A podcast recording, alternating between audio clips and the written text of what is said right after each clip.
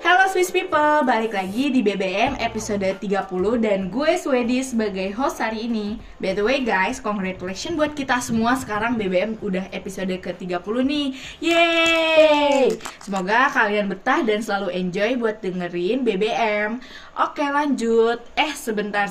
Emang ada yang tahu kita mau bahas apa? Bahas apa sih? Ini tuh berhubungan sama lagu yang lagi hype ya, Super Shy. Ini mah banyak yang tahu gak sih? Kalau tahu berarti kita bahas tentang K-pop. Dan tentunya kita nggak bahas ini sendiri, kita ditemenin sama our very special guest today, which is... Hi guys, gue Emily. Oh my god, hi Emily, welcome to BBM. Nah, hari ini kita bakal nanya-nanya dan cerita seputar K-pop.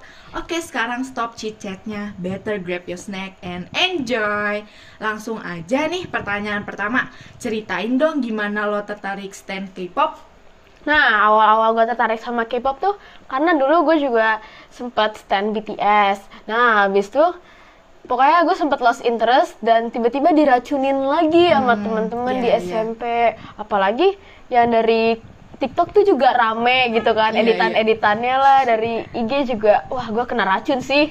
Gitu ternyata guys. Next question, gimana sih akhir-akhir ini seputar dunia K-pop, kayak lagu yang lagi ngetrend? Dan kemarin kan ada Mama plus MMI ya, mana performance yang paling wah gitu? Wah, kalau kata gue sih yang paling kacau tuh Etis deh. Nah ya tahu. Pokoknya kacau banget, dari mereka nyiapin intronya kayak dari persiapan lagunya tuh udah kayak wow, matang banget, kayak keren banget gitu, banyak banget preparannya. Nah terus gue juga lihat yang performance-nya Seventeen, Enhypen, bahkan kayak mereka tuh ada dance break-nya dan pasti keren banget. Kacau banget sih. Terus, oh my god, banyak juga ya. Nah, kan juga banyak ya haters-haters K-pop. Kalau kayak gitu gimana cara lo nanggepinnya?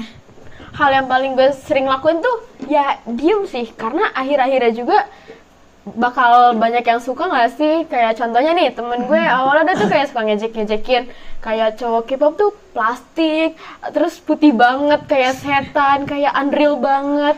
Kayak oke, gue fine-fine aja sih sama itu, cuman ya oke, gue no hard feelings deh. Jadi kayak nanti kemakan omongan sendiri gitu ya. Terus sebenarnya sisi positif dari suka K-pop tuh ada gak sih? Kayaknya sih ada deh kalau menurut gue. Dari hal-hal yang positif yang gue bisa dapetin tuh ada dari contoh OOTD deh. Dari OOTD kan lu bisa nemuin banyak hal, ide-ide, ataupun bahkan perpaduan deh gitu ya. Terus sama make up kan paling sering banget yang dilakuin sama cewek-cewek. Jadi kayak tren sana, dari tren situ, kayak wow, banyak banget deh. Ternyata ada loh sisi positifnya, jadi jangan lihat dari negatifnya aja guys. Nah, next question, gue kan tahu beberapa hal tentang K-pop nih ya. Dan juga biar teman-teman tahu, sebutin istilah di dunia per K-popan dong. Nah, yang paling pasti tahu tuh bias-racker nih, tahu kan ya? Parah. Nah, bias-racker tuh yang apa sih? yang paling suka. Iya, yang paling suka, top banget deh istilahnya lah ya. Terus abis itu fandom. Nah, fandom tuh istilah fans-fansnya kali ya, fans-fans dari grupnya gitu. Terus ada makna juga, itu kan member paling termuda gitu dari grupnya ya. Tuh, banyak kan guys. BTW, mau tahu nih favorit girl group, oi boy group lu, dan boleh juga nyanyiin sepetik lagu dari mereka. Oke, kalau yang gue paling suka tuh ada Enhypen. Nah, Enhypen tuh baru ngerilisin lagu baru, judulnya Sweet Venom, yang sampai kayak sweet, kayak gitu deh.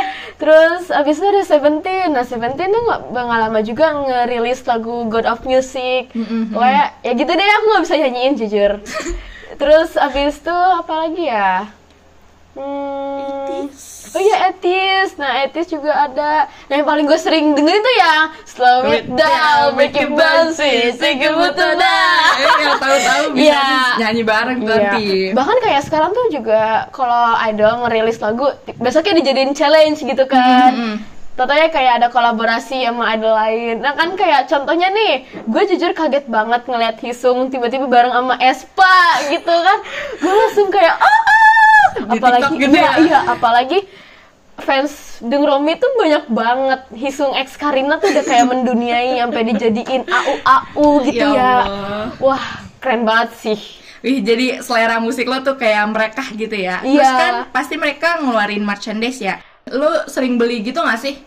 Sering sih, bahkan kayak gue sering liat-liatin dari Shopee yang hal-hal terkecil pun kayak stiker ataupun bahkan keychain buat gantungan di ya. Tas, lucu banget gitu, rasanya pengen gue check outin tiap hari. Tapi yang gue paling sering beli tuh ada apa tadi, ada keychain sama tote bag yang fanmade gitu deh, buatan lokal atau nggak apa. Terus sama photocard gue juga pernah beli di temen. Oh, jadi barangnya tuh bukan yang dari agensinya tapi dari luar, yang ori ataupun merchandise fanmade gitu ya? Iya, karena gue suka buatan orang-orang atau nggak kreativitas orang-orang gitu deh, pokoknya gue jadi tertarik pengen beli gitu lah. Kalau grup yang lo suka tuh ngeluarin musik video baru, gimana sih reaksi lo? Pasti heboh banget. Ih, jujur heboh banget deh, dari udah nungguin ini kapan dirilis, terus kapan gue bisa nontonnya, kan kayak udah excited banget gitu. Parah. Nah pas udah nonton tuh kayak wah, excited banget. Iya, banget. Apalagi kalau ditonton sama temen tuh kayak reaksinya tuh dapet banget, kayak pasti. Iya kan? Oh my god, pasti pecah parah. Terus biasanya lo juga nilai mereka dari apanya? Kayak suaranya, kegantengan, or kecantikannya, dance-nya. Boleh dong diceritain. Gue tuh awal-awal sukanya kayak apa ya? Kayaknya dari looks-nya sih. Dari looks-nya kayak, wah dia nih aktif banget. Terus gimana? Misalnya hidung dia mancung deh. Ya ampun. Banget ya gitu. Terus atau enggak gimana? Atau enggak dari suaranya deh, suaranya ada yang bisa deep voice atau enggak high note gitu. Nah, kayak contohnya nih gue suka sama Joshua nih karena dia kayak kelihatannya nyaman gitu, atau enggak kayak dapet banget deh nyaman vibes-nya. Iya. Pasti lo sering salting sendiri kan kalau ngelihat mereka. Terus lo pernah ngehayal gitu jadi pengen idol K-pop gitu gak sih? Wah, sering banget, itu sih udah jadi rutinitas hari-hari. Bahkan kayak teman-teman gue tuh udah ngecap banget, ah lu mah tukang halu gini-gini. Oke, gak apa-apa. Sering banget dikatain halu gitu sih sama orang-orang ya. Jadi cegi lah pakai. Ya udah gak apa-apa, gue rela asal demi cowok K-pop gue. Ya ampun. Pasti lucu banget, dan apalagi emang yang ada bakat dance ataupun nyanyi, pasti orang-orang bakal bisa ngehayal lebih jauh. Terus oke, the last question. Lo pernah nonton konser idol gitu gak sih? Terus gimana cara lo nabungnya atau dikasih uang sama bokap nyokap lo?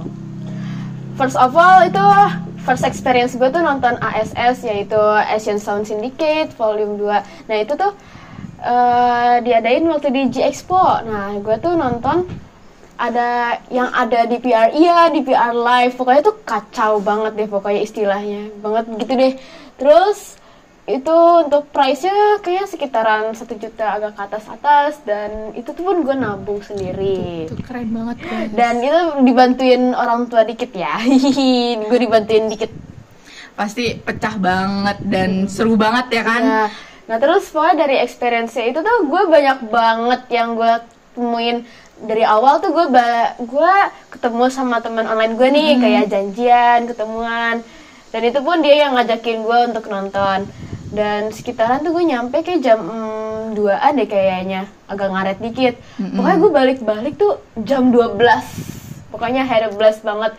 Dan konser itu tuh pun sehari sebelum gue ulang tahun. Jadi pas banget momennya. Seru banget pasti.